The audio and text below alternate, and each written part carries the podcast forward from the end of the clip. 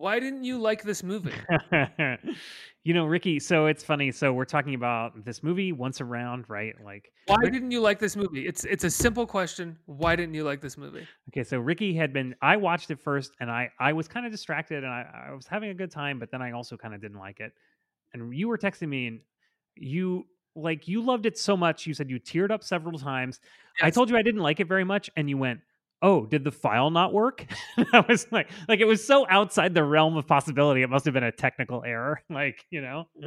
And I, but I had 30 minutes left. I hadn't finished it. So today, I sat down and watched it in headphones, like just on my laptop, just me, me and the movie and I watched the last like 25 minutes and I cried like two and a half times. And I was like, I really actually like this a lot. Like, I still have things I don't like about it, but I, and then I actually did a bunch of research on them, not a bunch of research, but some research on the movie. It made me like it even more. And I was like, oh, no, this is great. I think this movie is great. I completely take it back. Um, I think this movie is great. I think this movie is great, Ricky.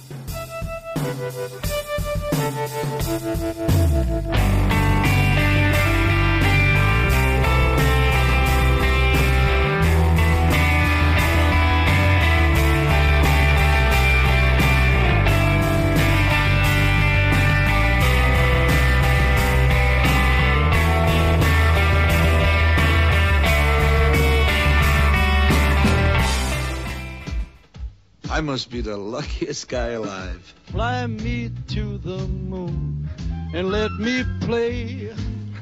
I've got one daughter safely married off. I'm having an affair. I'm not listening to this with a mutual friend. I've got a beautiful wife. What is this? You told me you're a big hockey star in high school. Field hockey. And another daughter still looking. I want you to say you are the woman who will change my life. I think my life's pretty good. You okay? Can I sleep with you and Daddy? Sure. Why don't you get your pillow, honey? Come on. Then one day, Renata met Sam. Let me shake the hand of the first man that my little rosebud ever loved. I wasn't afraid to excite you any more than I did already. Fuddy-duddy sex goddess. Sam! Who's the guy? Who is this incredibly well-dressed guy? My new boyfriend. no, no, come on, who's he really? I, of course, was born in the 40s. That's why I have such intense passions. God! What do you think? I think you should take it slow. That's it. Oh, Joe! Imagine that guy on a day-to-day basis.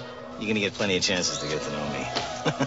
Does anyone care that Renata's spending day and night with some bozo? Dad! We don't know a thing about this guy.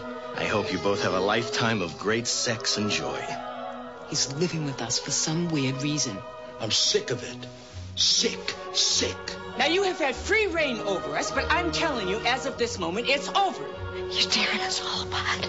Renata, no one can tear your family apart. That man, I love that he's different. This is my adventure, Dad. If you don't get it, well, I'm sorry. Universal Pictures. Merlin! First aid!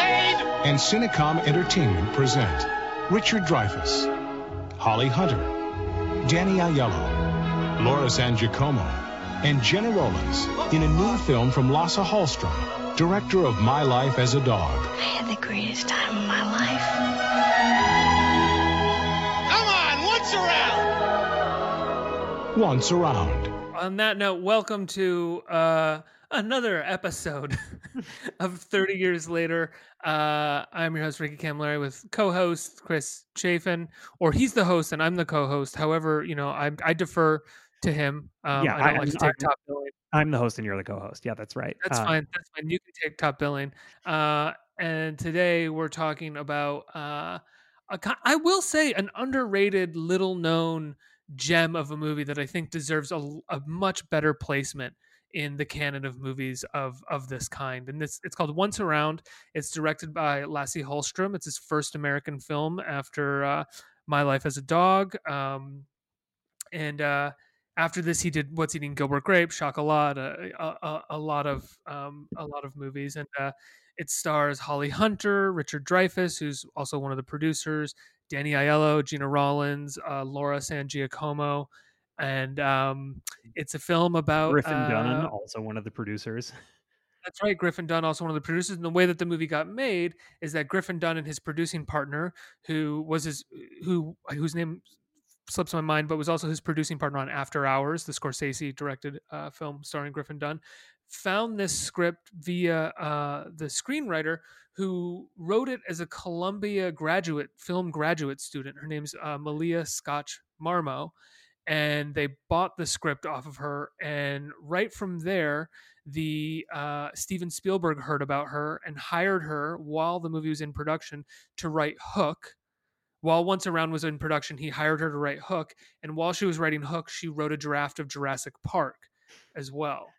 Um, so she basically wrote this great script in graduate school and immediately became like top billed talent in Hollywood, working with like a like the A listers. I mean, it's so wild to me that Spielberg found her while she was on production of her first film, which was also a student project, and and then like she's ended up writing Hook, which is a great movie. I mean, that's and well, I think it's pretty obvious. She's like from this movie Once Around that she is a a great writer.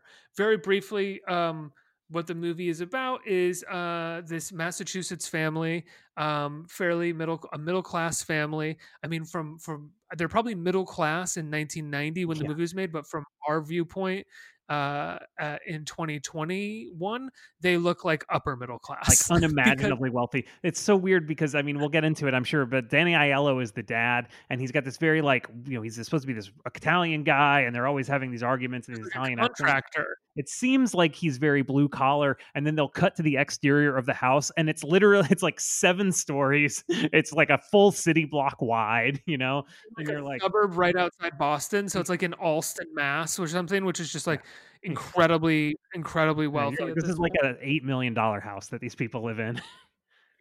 Um, but they have a very tight knit family. They haven't left the town. Holly Hunter um, is their. It opens on Laura San Giacomo's wedding day. Holly Hunter is her sister, and um, after the wedding, um, her boyfriend says that he's not going to marry her boyfriend, played by Griffin Dunne, says he's not going to marry her.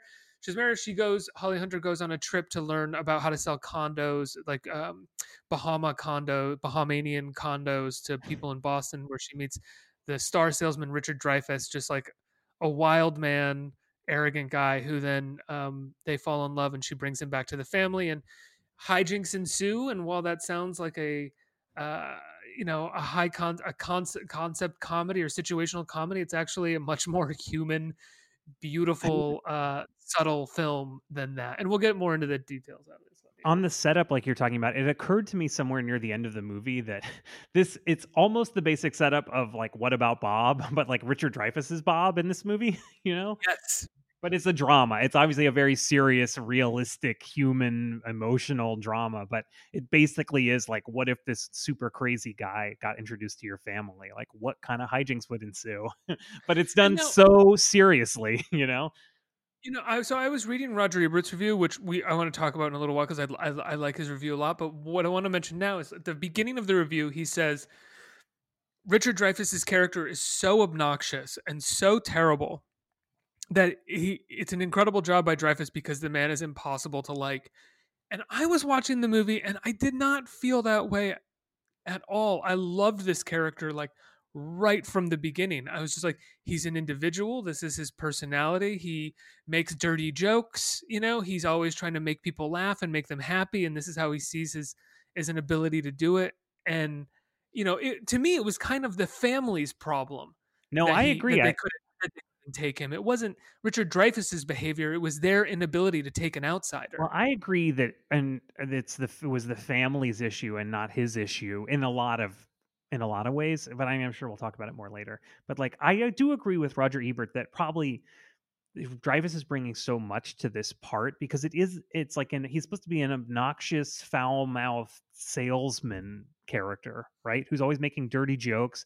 He stuffs. There's a scene where he stuffs money in a belly dancer's bra and he's being he's kind of overbearing but there's something about if you just describe that character you get a certain kind of picture. But there's something about Richard Dreyfuss doing it that completely flips it on his head because he seems very kind of needy and he seems kind of like vaguely pathetic, but like he's really, really is seeking your approval. Like every time he makes a dirty joke, he looks at somebody so expectantly, like, are you gonna laugh or are you not gonna laugh? And then most of the time they laugh and he's so happy, and then sometimes they don't, and it's awful. But it's like so interesting to see this character played in this way by this person uh, it was fascinating, and it would not be the same if anyone else did it. And he, I don't think Richard Dreyfuss has played a lot of parts like this in his career. No, it I was don't very done. He's interesting. usually- He's usually a version of the straight man.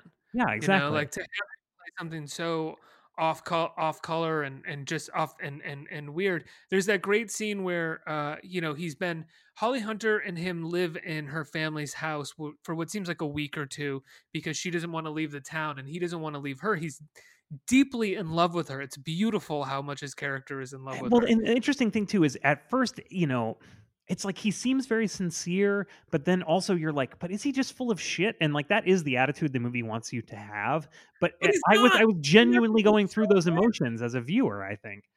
Yeah, but but he's not full of shit, and that's what's so won- that's like when you realize he's not full of shit, it's wonderful. Then when- Exactly, I agree. Even when you realize he's not full of shit, and that's wonderful, you're still waiting for the other shoe to drop, right? Like Right. when is he gonna like cheat on her? When is Right. he gonna like arrogance and his his um his hubris gonna get the best of him? And the way that it gets the best of him is in the most subtle human way. It just seems He so just- real. That that's this scene, the big blow up scene. It's like, Yeah, and he and he doesn't even necessarily really do anything that wrong. Like, kind of, but like, it's not that big of a deal. he just can't realize that his approach to healing or to entertaining or to like you know being warm isn't welcome in a specific right, setting exactly. you know like And- he's and- genuinely trying to help everyone the best he can, and he really thinks like, if we just all do this thing, it's going to be so great, and you guys are going to love it. But they are just like. It's this is this is like the funeral for a member of our family. Like this has nothing to do with you. You need to sit down. You know, right they're like this is just not how we do it and then that extends later to the to the um yeah, the other big uh, Yeah, baptism, but that's very, very far into the movie. Um, but what's wonderful about this movie is it's set up as a situational comedy, and then all of a sudden it just becomes a human story about all these people, and there's all these like wonderful moments between the performances are lovely all Oh my God, around. they're all great. You know, they're all And- so believe. I mean, Danny Aiello, like, come on. Danny Aiello and Gena Rowlands are so wonderful together. And there's this great scene where she's they they pick up Danny Aiello in a limo when Holly Hunter comes back from from from the Bahamas with Richard Dreyfuss, and they drive up to the house, and Gena Rowlands is like on a ladder painting, um, you know, like a part of the house or something. And Danny Aiello runs out of the limo. He's like, "What are you doing up there? Get down from there! You're gonna hurt yourself." And then she kind of laughs, and then she comes down like most of the way, and then falls into his arms. But it's not a big deal. It's almost like it's almost like it's off camera, but it's just a little detail of how like playful and loving this couple is.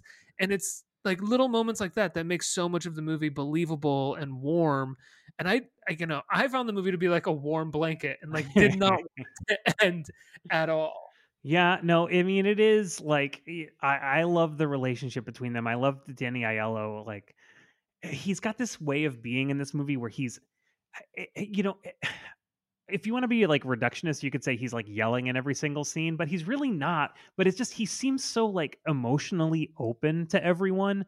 And that, that he's like really sincerely, you know, trying to connect with everyone around him all the time. But he's also like trying to be the big dad. And like sometimes he has to, but he's also like trying to, like, there's in the big blow up scene that's like way, way later at the movie, the baptism scene you're talking about it's the way he handles this is uh, so amazing. It's this family dinner that's gone completely crazy. Everyone's screaming at each other, and he's like, he says to Laura San Giacomo and her husband, or no, it's uh, his other son. Who who is that played by? I'm not I'm not sure who it's played by. His other son Uh, and his wife. They've gotten in a big fight with uh with Richard Dreyfuss. He's like, look, get in your car, go home. You did nothing wrong. He's like, you. He's Laura San Giacomo and her husband. He's like, you two go to your rooms, okay? And he's like, now, honey, because he's your husband, I'm going to ask you ask him to wait in the car, okay? you know, it's like there's this kind of threat of violence underneath it, but there's also it's just so loving at the same time. It's it's fascinating. It's so deep. but also he is way off right? Like his response and oh yeah, his he's wrong. He's totally wrong. Yeah. is wrong and she is right but the movie doesn't make him a villain it just makes him wrong because then she storms out and what she says to him is correct. She says you need to love me this is my adventure and you know and she's right and you can see in his face in that moment that he knows Yeah. that he fucked up and his wife knows that he fucked up. And then you know there's the great scene where they all show in the, in the next scene when they're at the uh, uh at the baptism and you don't think the family's going to show up the whole family shows up and i started crying I know. I- That was one of the times I started crying. Also, yeah, it's so sweet. Oh my god. it's so sweet and it's so supportive and it's also not it's like another movie would do this and it wouldn't work because it would be played too big you know it'd be like the absolute last minute that they got there and we would be a part of the chase scene of them getting there maybe they'd be stuck in traffic or something you know and it's not that they just showed up they just got there Yeah. and the whole family's there and they forgot about they realized that the problem the thing that was stopping them from going was kind of on them and they were wrong Yeah. Um and it yeah, like you're saying it's just it's handled really well. Uh, I think that something to talk about about this movie is like the way that it's, it's amazingly directed. Like it's beautiful, Ugh. beautiful to look at, and things like this you're talking about are handled so well. Like like I genuinely did not see it coming that they were going to come, and in another movie it would be telegraphed from like a million miles away. Like in this movie, I was like, well, I guess they're not coming. you know, like it didn't even enter my mind. But it's just it's because it's such a it's such a well put together movie. I was watching it and I was thinking like they just if you're making a movie for adults like this these days especially that one is almost like a family comedy there's no way in hell it's gonna like look as beautiful as this movie looks No way in hell. It's not going to look as beautiful. And honestly, it's probably not going to be written as well, right? It's not Yeah, going to no be way. as, and by as well, I mean, it's not going to be written as adult. It's not going to have, like, that would be the end of the movie showing, the, showing up for the, for Yeah. the baptism. And It would be telegraphed. And like we said, there'd be like a, a chasing, but that's not the end of the movie here. Something else happens, and then another thing happens, and then that brings them even closer, and then this brings them closer, and then another thing happens, right? And then when the eventual like climax moment takes place, the the resolution is completely different than what you're expecting in terms of how Holly Hunter ends the movie, her final moment. I guess I don't really want to get there yet until we get there, but you're the movie is constantly playing with your expectations and Yeah. You know going in a slightly different direction while maintaining the satisfaction i think of like what your expectations were hoping for in a way. Yeah. Yeah no i definitely agree. Do we want to like go do you want to go back and start at the beginning or like what do you how do you Yeah. want to how do you want to how do you, how do you want to do this friend? Um so she brings richard dreyfuss home and well i um, would like to they- even like not to sorry to interrupt you i know i prompted you to talk and then i immediately interrupted you but like we i one of the first times in the movie i thought something really really remarkable was happening is when they're introducing richard dreyfuss's character. He's like Yes. she's gone to this conference in the bahamas to learn how to sell condos which this is one of the things i thought was confusing. To be 100% clear i wasn't paying uh, strict attention to the tv but right she's it's it's about her family in boston. She has a fight with her boyfriend. It's her sister's wedding. Her sister's maybe cheating on her husband. Blah blah blah blah blah and then it's like she's in the bahamas all of a sudden do you know what i mean like i i She understand had, a, she had a breakup and they're sending her you know she's trying to go find herself in some capacity I because know. she just It's set up very quickly in the like car on the way to the airport. The concept that this is happening, but like whatever, who cares? But I, I found that a little confusing. You got to pay attention Yeah, fair. Um, but the way they introduce Richard Dreyfuss, he's standing on a cliff in a like white suit against this sunset that like is the most amazing thing you've ever seen in your life, you know? And she's like watching him, and I, I, I just can't communicate enough how beautiful this sunset is. This like incredible spectrum of oranges and pinks, and he's in silhouette with the wind smashing his hair back. But it's also not like a joke. It's just like that. Just is the shot, you know? And it's also Richard Dreyfuss, so he's tiny and old, and it's not like he looks. It's not like he is in that shot and looks different, and then shows up and is Richard Dreyfuss. Like you know, it's Richard Dreyfuss, and you know what she's looking at, but she's taken by him, and so there's something. There is something kind of funny uh, uh, uh, Yeah. about this moment, yet yet still beautiful, which is another example of like the line that the movie, like the kind of warmth and beauty that the film creates, which is that there is a sense of humor that is not a mocking one, but is just sort of like, isn't life funny kind of thing, underwriting all of these moments in the movie. Yeah, right. And then the next thing we see is him as he's on he's on the stage. He's like the most experienced, you know, most successful condo seller, you know, and he's giving this awful presentation where he he is being charming, but he's making all these dirty jokes that are like kind of gross and weird. And you Yeah, know, his I, first, don't- his I don't uh, his the first thing he says on the stage is uh is uh, hey, what's that? A microphone in your pocket? Are you happy to you just happy to see me? And everybody loves it. And he uses that later in his wedding speech. Doesn't he tell like a dick joke too, or something like immediately after that on the stage to like sort of loosen everybody up? yeah, yeah. But like, I don't know if you watched Becoming a God in Central Florida, but there's like a character in that show who like almost is this exact same character, but it's so different. It's like the show's about this kind of like Amway like pyramid scheme in Florida in the 80s. And the head of it is this character, Obie Garbeau, who is a white haired, mustachioed uh salesman who always wears a white suit and is like gives motivational speeches and is like a super successful salesman. So it is like eh, very similar in that way, but it couldn't. He's supposed to be some kind of like curmudgeonly, frightening, you know, possibly murderous person. So uh, to see that character, like, but it's Richard Dreyfuss, and he's like being kind of a weird sweetheart, you know. And this is really interesting too. Is Holly Hunter is there? Up to then, we've seen her. She's been like shit upon. She's the daughter nobody, you know. She's like kind of the fuck up daughter. Her boyfriend dumps her, but she goes on this Bahamas thing, and she's wearing this like beautiful dress, and she's like really low cut, and her hair looks great. And uh, when they meet, it's like I I wrote in my notes. I was like, oh, Richard Dreyfuss thinks she is a hot girl, which like she is a hot girl, but like never in her life until this moment has anyone thought of her that way. And I thought that was really interesting and well done. And it's not like overplayed or anything. It's just kind of like happens. No, those early scenes between the two of them are. I found them to be the most stilted moments in the movie, but I think they're kind of playing it that way because they're just meeting and they don't really know each other. But then it immediately, by the time they get back to the States and they're in the airport and she has that monologue about seeing him and knowing that that was going to be the man that she married, I was in. Well, I mean, only Holly Hunter at this point in her, her career, I feel, could make a monologue like that believable. Well, this You is know, the that, thing. that, that's a monologue right out of Cameron Crowe. This is another thing I don't hard to make that work. like I don't love about this movie in general. I mean, there are some things where you can say like, "Oh, this is a graduate film school writing project." Like, yeah, okay, I can see that. like, it's called Once Around, and they make they literally say once around in the movie. There's like a big uh, roundabout they're always driving around at like emotionally pivotal parts of the movie, and then also Danny Aiello gets a uh, pottery wheel that he's using a lot. It's like they're hitting the once around concept a lot. But one of them I think is this thing. It's it's written in almost a play a play way, which I thought when you were going on about how much you liked it, and I was like, I thought it sucked. I was like, well, of course Ricky likes it. It's got all these fucking like play monologues where people talk about their emotions like very on the nose. Like that kind of stuff I wasn't crazy about in this movie. Sometimes it worked, sometimes I didn't feel that it worked. I, I'm, I, you know, I, I understand, I understand, I understand where you're coming from. I understand where you're coming from, but I, uh, I think that Holly Hunter, again, at this period of time in her career, I mean, Holly Hunter's always great, but Holly Hunter specifically, Raising Arizona broadcast news, and now once around, Yeah. to me, she can kind of do no wrong, and she's this sort of effortlessly funny. She's like an incredible screwball comedy actress.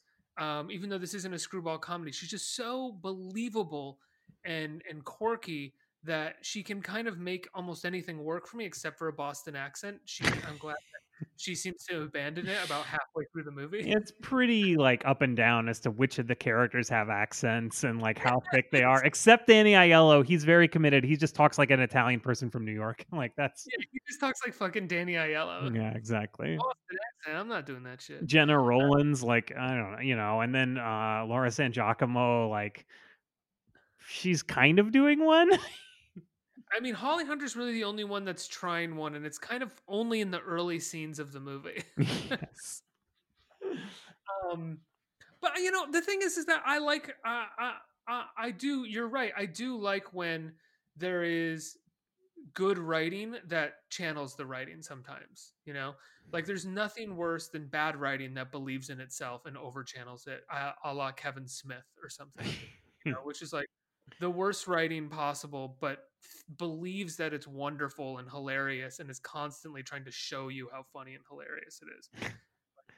Tarantino does that, but Tarantino's actually a good writer and funny and and, and hilarious. So well, that's the problem is that Tarantino's actually good at it, and everybody that like tries to do it is not. So it's like, Yeah, it's bad. by all means, you know, or like Max Landis, right? Who it's like it's unclear if he was trying. I mean, I guess he doesn't really work anymore, but it's unclear if he trying to channel his writing or he just didn't know how to write a scene that was less than like 22 pages. no, I don't. right? Think, I, I just think that to him, that's what cool filmmaking is. Right, constantly like referencing like your own dialogue, like constantly being like, you know, like there's a him and Kevin Smith are like the type of writers who think it's really smart when an actor is kind of like, okay, now I'm gonna do that thing where I, I mean, they literally say this on screen. Time for me to do that thing where I tell you everything that's gonna happen in the next ten mm-hmm. minutes or something like that. You know, and you're like, that's not smart. Just write, just write the stuff that's happening. There, you know, you don't need to like. Yeah. Did you know, watch Bright? did you watch Bright? What did you think about Bright? I watched 10 minutes of Bright, 15 minutes of Bright, and the entire 15 minutes that I watched seemed to be one scene between Will Smith and his wife in the kitchen.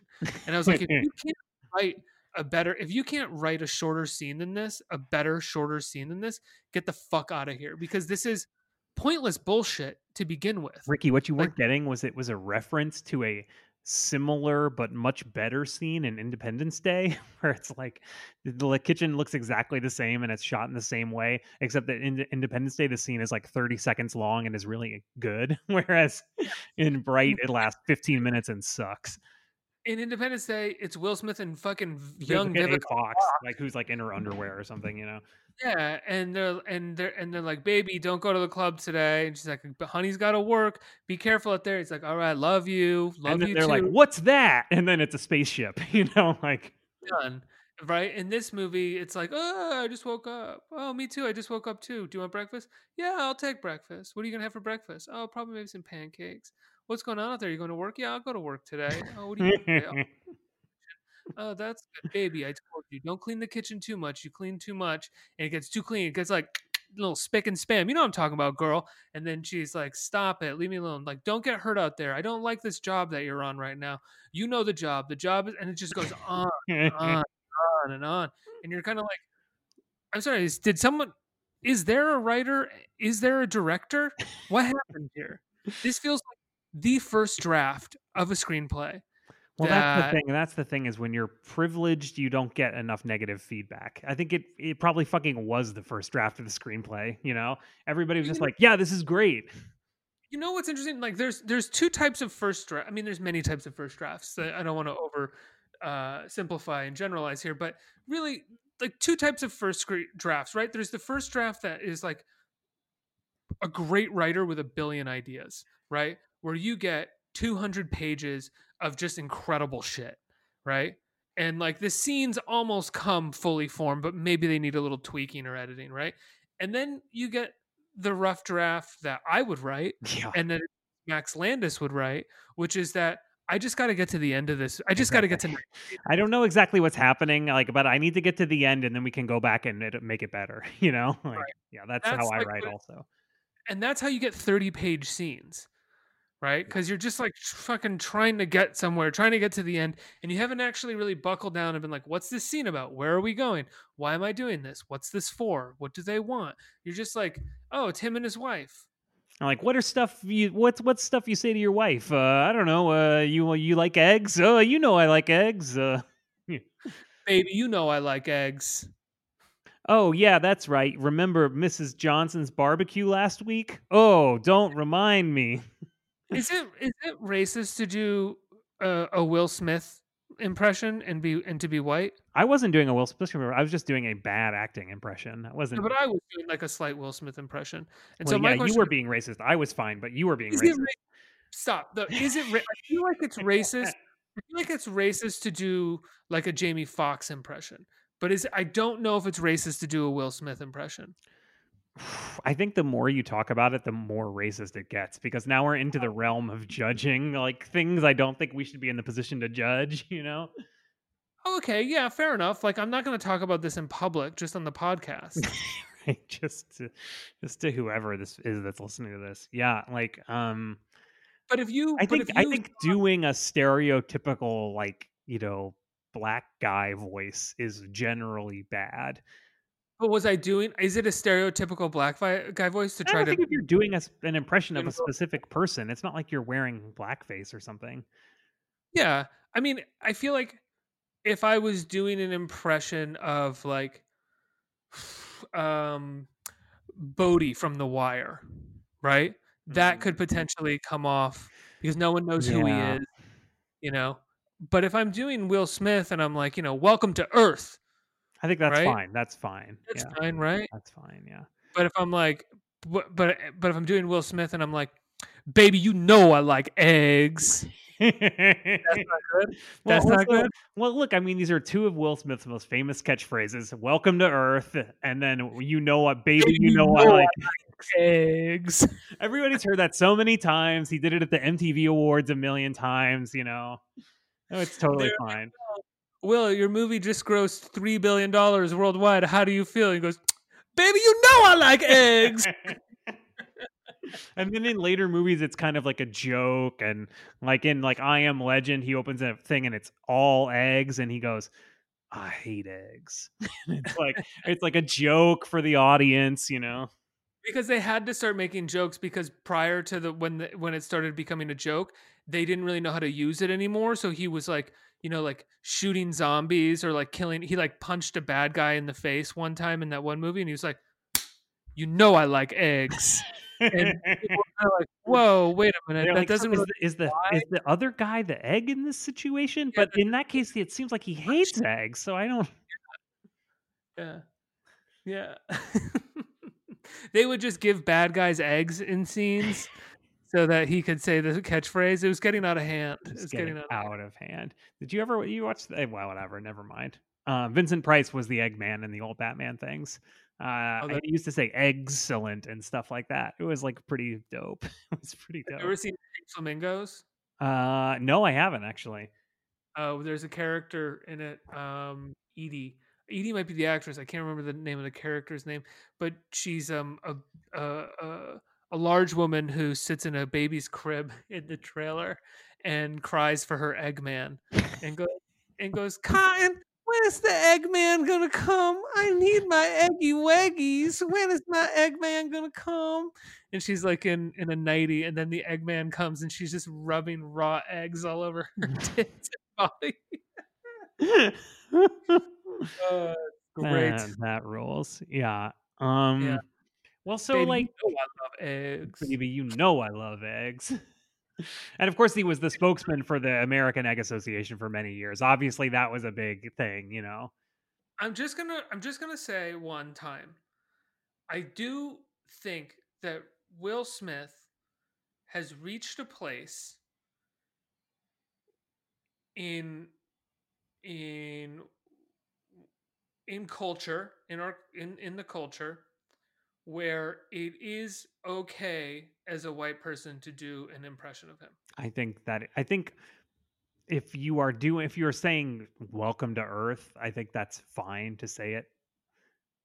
I think lots of things I think you could do an impression of Will Smith. Yes, you know. I mean, I think Fred Armisen can do it, you know, so like I mean, like, think, try to think, tr- think of one character Will Smith has played in the last 30 years, 20, 25 years, where he is playing something that, like, in doing that impression, you would come across as doing a racist caricature of an African American.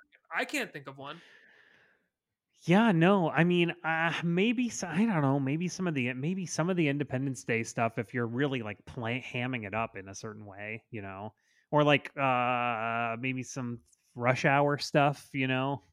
It wasn't in Rush Hour, dude. Oh shit! That's you.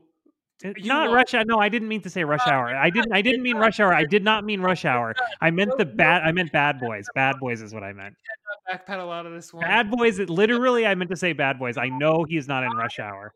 I, for the last six to 10 minutes, have been trying to be the racist, and turns out you are the racist. Fuck you. Fuck you. I can't like I today I was feeding uh my baby dinner and I I, she kept dropping the spoon, and many times I picked it up and I put it on her tray, and I said, "No, the straw goes here. You have to put the straw here. This is where the straw goes." And then I was like, "Fuck! I think I had a stroke. like I, I don't know Are what you- the word is for this." Are you trying to use your baby as a shield to block you from the racist vibes that you're giving off? Yeah, I think I pretty transparently was trying to do that. Yes, that is obviously what I was trying to do, and I think I was doing a pretty good job, if we're being honest. Have a baby? Oh my god. Yeah, none of the Proud Boys have babies too, Chris. I have. I look. I at least I didn't say as the father of a daughter, which is like, I can do that now. Um so yeah, Holly Hunter and Richard Dreyfuss are da- you know, the truth is, Um, I, I, I have. We can. I have more to say about this movie, but in a certain sense, I also don't. You know, like I do, I do, I do, I do, but also I don't. You know. it's harder when it's a great move when it's a good movie like this. Yeah, I was surprised, and it's like it's like we were saying about streaming a minute ago. Like, I had literally never heard of this movie in my life until we looked at we were looking at the films of 1991 list. I was like, Lasse Hallstrom directed this movie, and like Richard Dreyfuss and Holly Hunter and Danny Aiello and Gena Rowlands, and I was like, "Wha- I don't understand how this movie has been completely disappeared. And if you Google it, it'll say like 95% of people like this movie, and I'm like, "Wh- why is this? Not, why have I never heard of this before? You know? That's exactly how I feel about this movie. Like I, I, I tweeted something that like it's an undiscovered gem, and it is in the same. It's not as great as Terms of Endearment, but it's. I think it's in the same It's league. Definitely in the same league, I would say. Yes. So I have no idea why this movie. I, I mean, I think it deserves um like a. A, a rebirth of some kind, you know. It des- it deserves to be refound and and and talked about because it is Richard Dreyfuss is uh he's doing some like god tier at performance. such shit an unusual part for him and he's be he's such a fucking weirdo in this movie his big thing his other big thing we haven't even gotten into is that he's lithuanian like this is this is a huge part of the plot of this movie is that he is lithuanian you know like It's just so cool, right? it's That so like cool it's so weird and unusual like never never before in my life have i seen a movie and he like sings multiple songs in what i am assuming is lithuanian like you like I don't know if you like know I, I've known some Lithuanian folks over oh, through my days, and they're very big into their culture and they're very big into singing. It's like a very root. It's a deeply rooted. is this true Uh, are you fucking with me or is this true I'm being I'm being totally on to- totally serious. Um, I had a Lithuanian friend in college, and she would she had all these Lithuanian songs memorized, and she was not like born in Lithuania. You know, she was born in the states, had parents that were born in the states, but her Lithuanian roots were incredibly deep and strong. And my friend Linus is the same way. Oh, is Linus Lithuanian? Yeah, and they Oh, have like very deep, strong roots. Well, it's interesting because that's treated so seriously in this movie. Like, you gotta wonder: is did the screenwriter know a bunch of Lithuanian people? Is she Lithuanian? Because it's from what you're saying, it's very true to life, and it's also very seldomly discussed in American culture, right?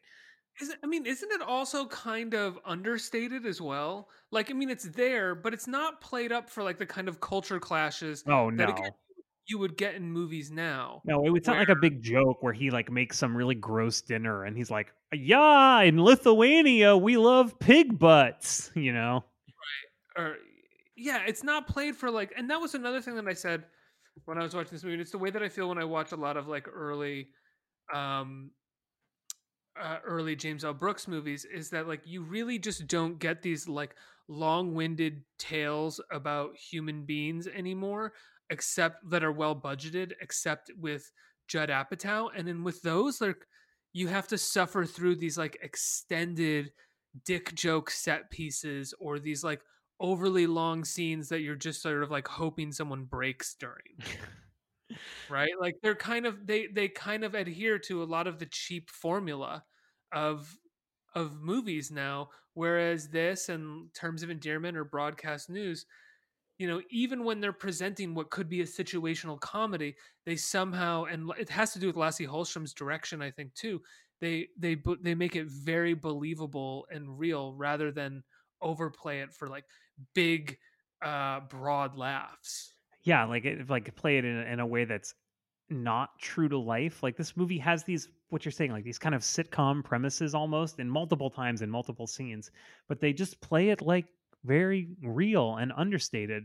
I mean, I, I don't watch these shows, so I can't 100% make this comparison, but it did make me think like this kind of stuff now is TV shows. Like this is this is us and this is parenthood. Like this that is where that kind of stuff is happening now. It's not happening in a feature film uh, which Yeah, is but- unfortunate. I think because like this movie is just under two hours long, and it's got so much life in it. You know, it tells such a sweeping story. It's almost like a movie from the 1940s or something. It's about this family over you know this period of time and people growing and changing, and you know you get to know people and get to love them and get to see them like you know act a certain way and then try really hard to change themselves and like it's in like less time than it takes for like a marvel hero to punch somebody in the face you know what i mean like didn't even talk about um uh well well first thing i want to say is like in regards to the, the way that tv does it now i think the big difference is that tv has to go on and on and on and on so it's Right. just a soap opera you never get the sense of completion with television even when you get to the season finale whereas this it feels like a more artistic achievement because it, it's a complete story it's like a novel you know television is a group of writers trying to keep the story going right? So eventually it becomes kind of like oh now she's cheating on him with this guy and now this and this and now this and this and this right? and let's do a whole episode on this little minor part of the thing and it's like well it's not really that important in the story you know? Whereas one of the things that uh i lo- like a sequence of this film that i loved so much was danny aiello dealing with retirement right? Out of nowhere, a portion of this movie is dedicated to the depression that Danny Aiello faces when he retires. And he becomes impossible for Gena Rowlands to deal with. And it's like two or three scenes, but then that bleeds into how Richard Dreyfuss handles people can't can't recognize the way other people are suffering and how to deal with them, right? So he like there's there's a Oh, bit of a so mean to him in this scene yeah yeah.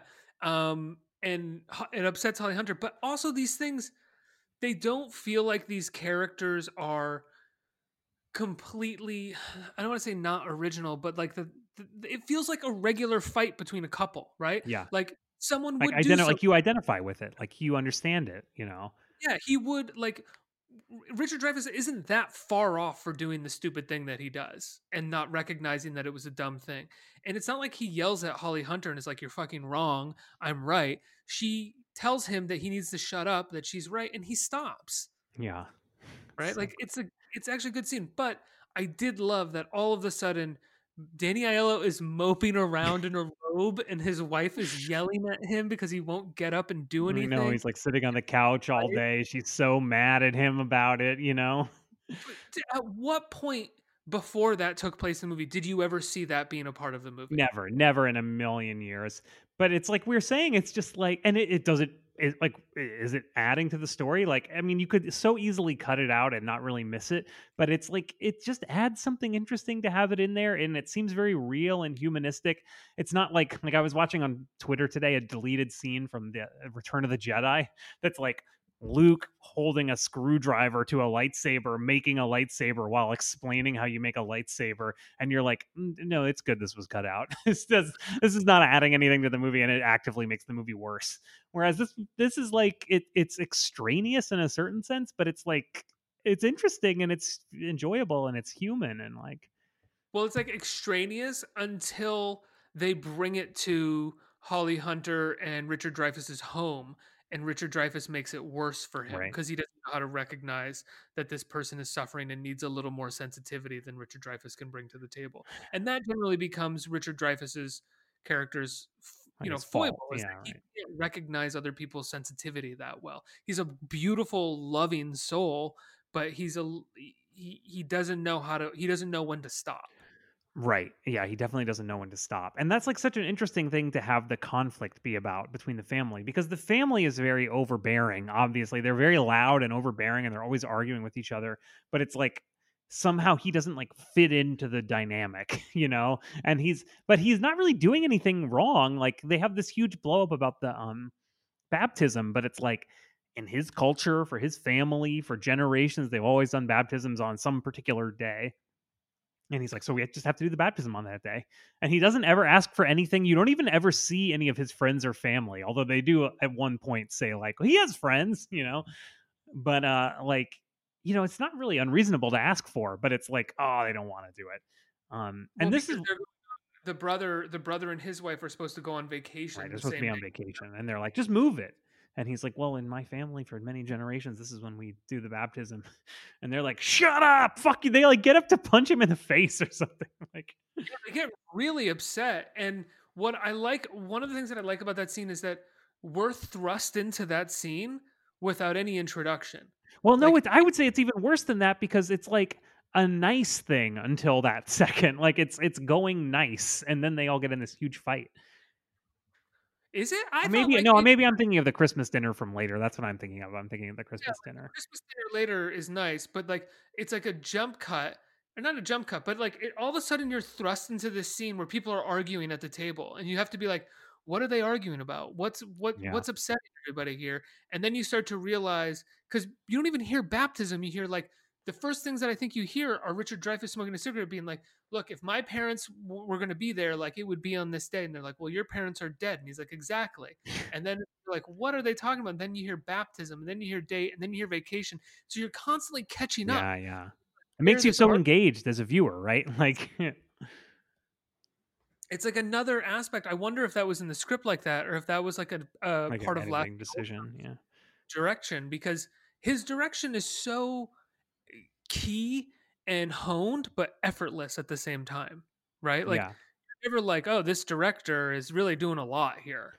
No, it's just like you realize it's a well directed movie because at a certain point you're like, all these people seem like real people to me. I don't even really feel like I'm watching actors, despite the fact that it's like Richard Dreyfuss, who's like incredibly famous, but I'm just thinking about this person.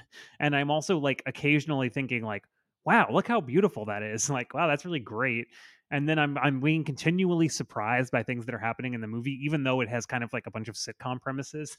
So at a certain point, you're like, wait, I think this is like an amazingly directed film. I think So that reminds me that that makes me want to bring up uh, Roger Ebert's review of it, um, which I should have just had up on my computer because I knew I was going to do this, but no.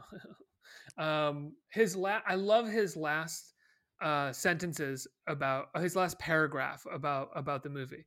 Um, uh, Watching the uh, watching the coming attractions trailer for Once Around a few weeks ago, I observed to myself that it had not given me the slightest clue as to what this movie was about. Watching the movie, I have the same impression. It's an odd, eccentric, off-center study of some very strange human natures, and at every turn, it confounds our expectations for them. It's untidy, unpredictable, and made me feel very uncomfortable at times. And it took me all the way through the process of writing this review to discover a surprising thing about this movie, which is that I loved it. exactly. I completely agree. I completely agree. Right? Yeah. I, on the other hand, I mean, I, I kind of, I, I saw the trailer for the movie, and I, for some reason, immediately was like, I think I'm gonna love this movie. It, there was something. I mean, I love What's Eating Gilbert Grape. I think it's such a phenomenal film, and that's Lasse Hallstrom as well. Um, and I had a feeling that like watching the trailer, I was like, oh, this looks like a James L. Brooks movie and it's Lasse Hallstrom. This could really be something special. And I love how Holly Hunter at this time.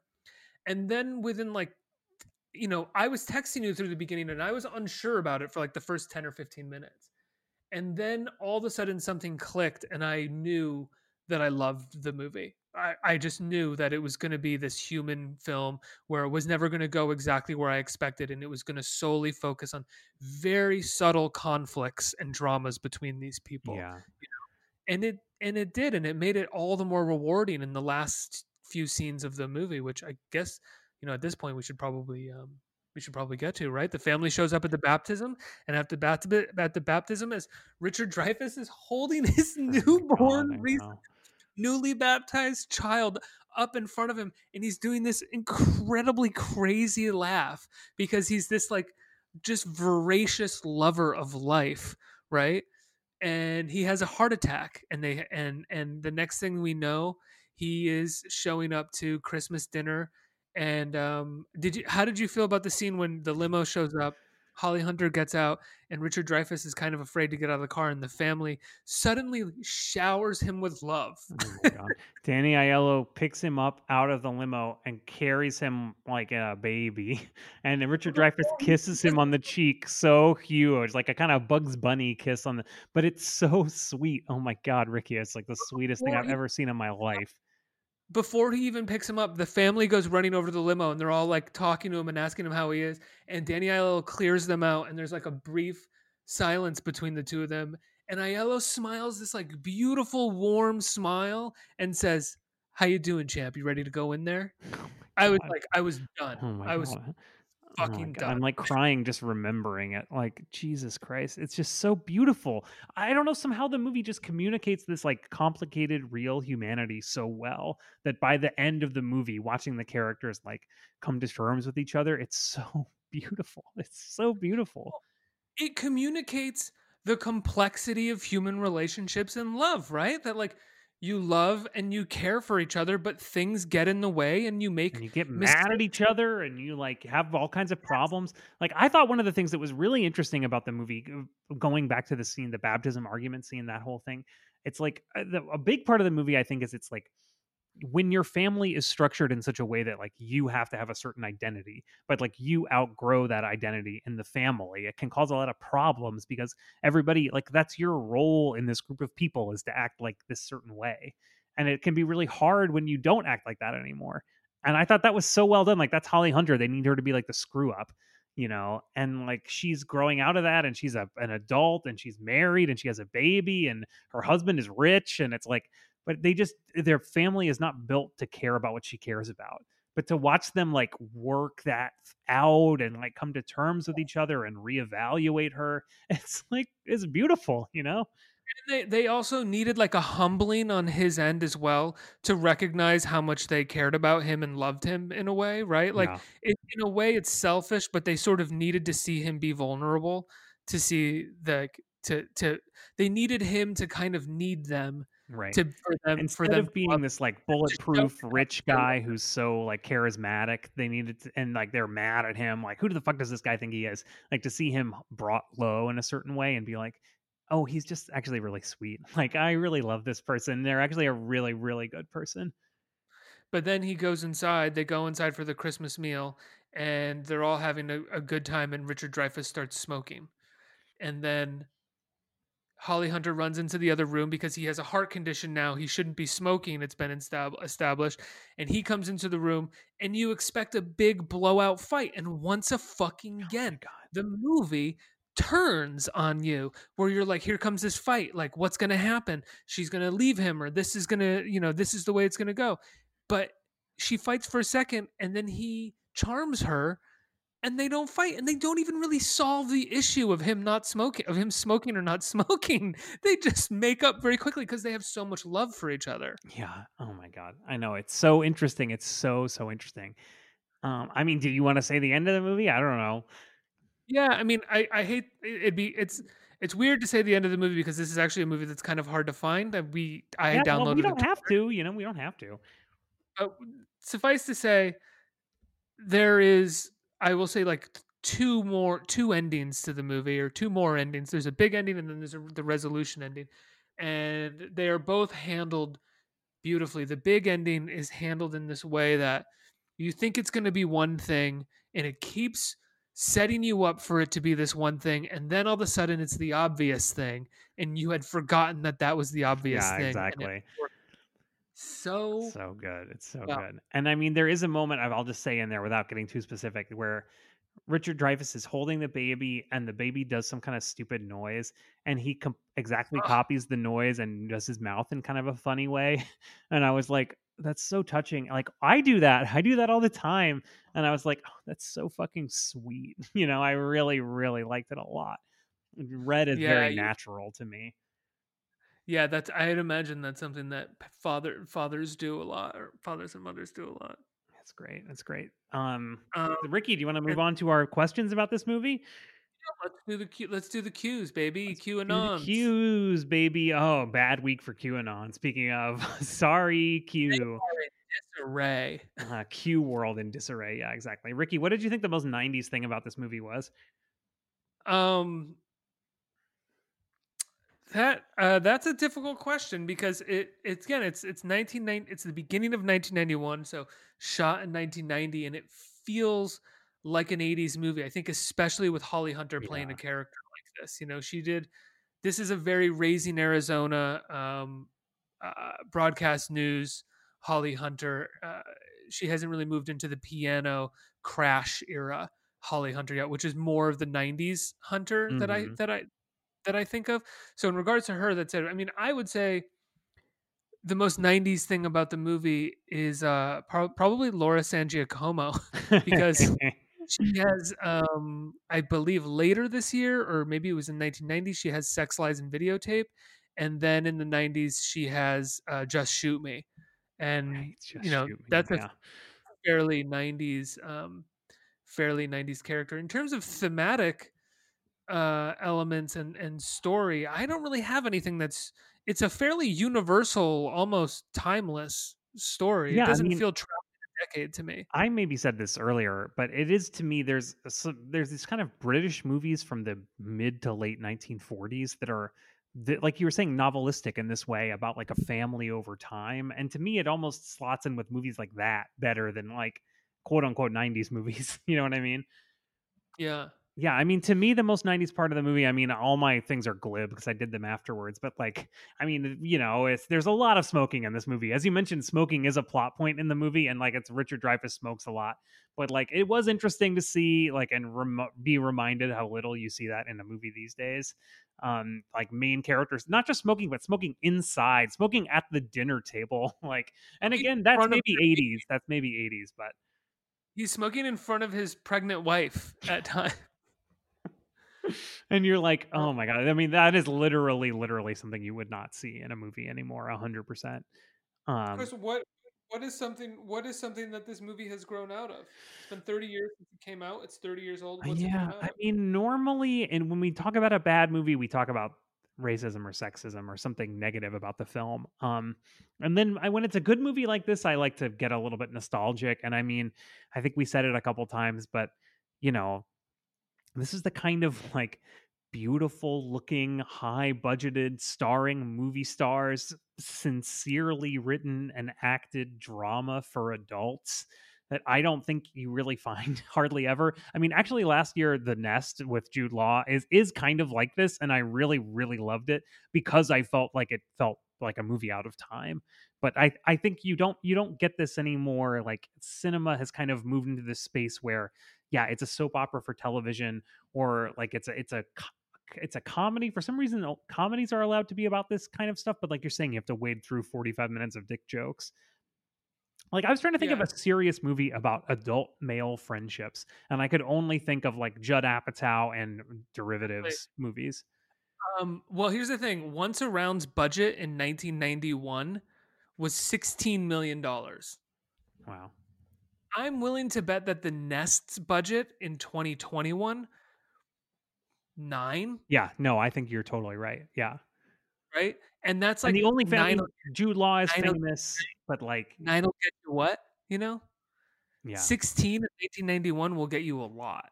yeah, yeah. I mean, it's it, there's all sorts of like crazy crane shots and like complicated lighting and like um you know lots of famous people are in the movie like not just one but like many famous people um it's great i mean they don't they don't you know as i often say on the show ricky they don't make them like this no more You know who? You know who recently who tried to make a movie like this not that long ago. Although at this point, it's probably maybe t- almost ten years ago. I guess is that movie. I think Shawn Levy made it called like "This Is Where I Leave You." oh yeah i don't think i Um, saw that It's not good, and it kind of does everything that that we don't like that this movie didn't do. You know, um, but at the same time, it was like trying to be a human relationship. i guess yeah i guess you're Um, right i guess in the like the post uh garden state world there was a lot of movies like this but they were Mhm. always like kind of quirky in a certain way they had some kind of like like gimmick element to them or something Yeah.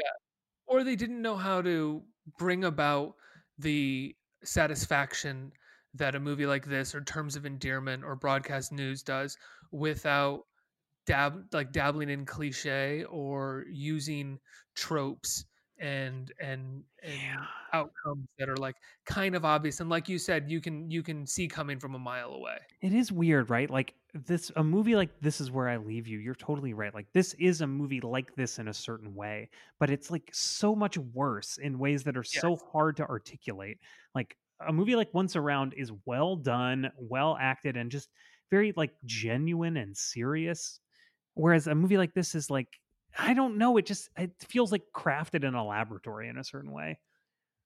i feel like once around believes in its characters and this is where i leave you believes in the vanity of the of its performers Yeah, right. It's like we want to do something like this rather than like here is a compelling story, you know.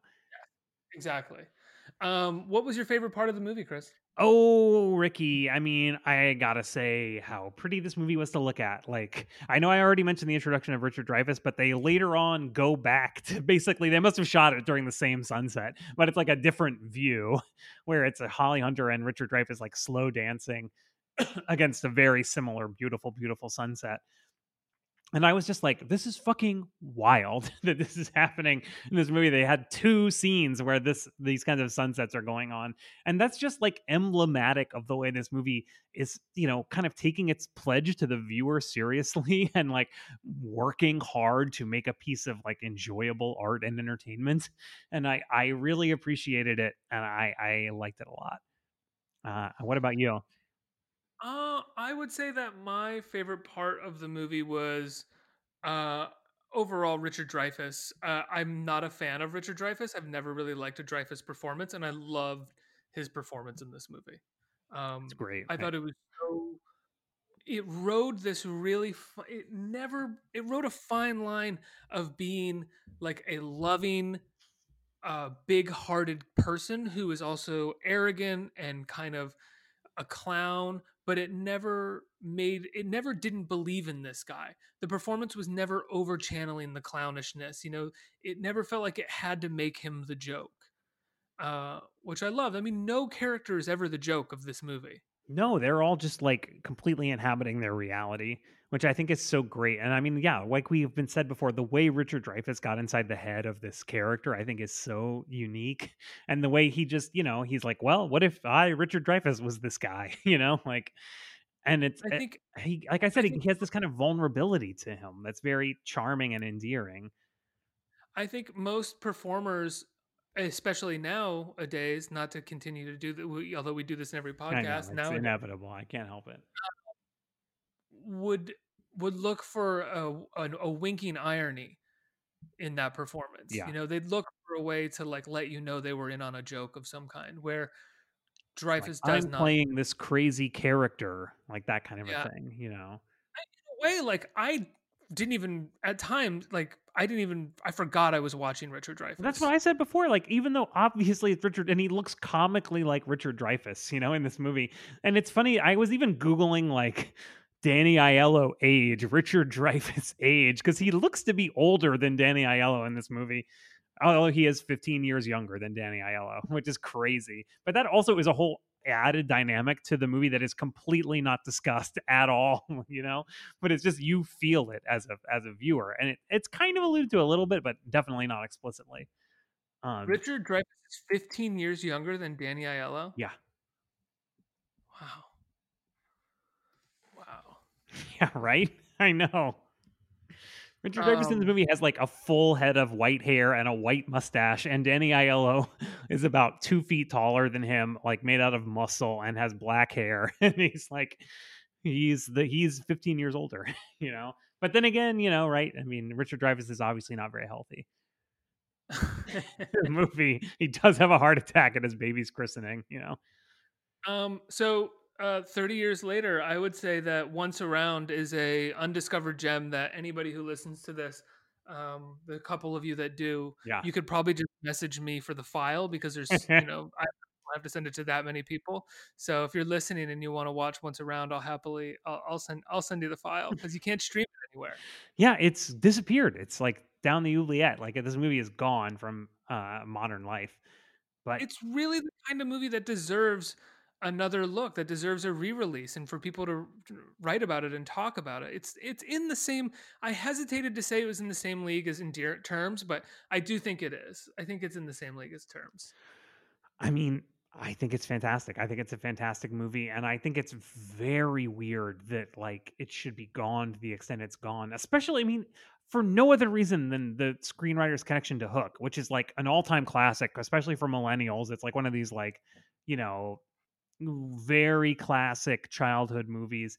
You'd think people would be at least interested in seeing like the movie that she made right before Hook, you know, like just on those grounds. And I mean, it obviously has so much more to offer than that, but it's like it is interesting to think about in that certain way because I think Hook has a little bit of what we're talking about in this movie. It treats its characters with reality and serious and treats them, you know, as human beings and is very can be very emotional and it's like watching this movie I was like, "Oh yeah, I can see that this woman wrote Hook." Like that actually rules.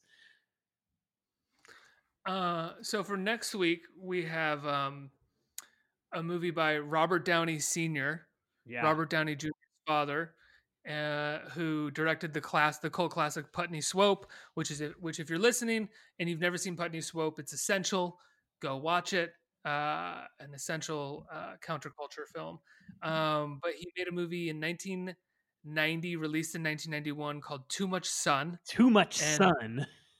This is a movie about a multimillionaire whose son is gay and whose daughter is a lesbian, but he vows to leave his fortune to the first one who can produce a grandchild. I mean, I think we got to do that movie, Ricky. Like definitely. That's exactly what we're fucking doing. Yeah. And uh, Robert Downey Jr. is in it. Eric Idle is in it. Ralph Macchio is in it. Andrea Martin, um, and uh, Leo Rossi. I can Rossi. picture exactly the kind of movie this is from that cast. Ralph Macchio, Robert Downey Jr., Andrea Martin, like 1991 sex comedy. Like I'm 100% there. Yes, uh, and it, this one is available on Amazon to watch. For those who uh, are listening, uh, for all you thirty years heads who want to, you know, watch the movie first and then and then listen to our colorful commentary. Yeah, check it out, brothers.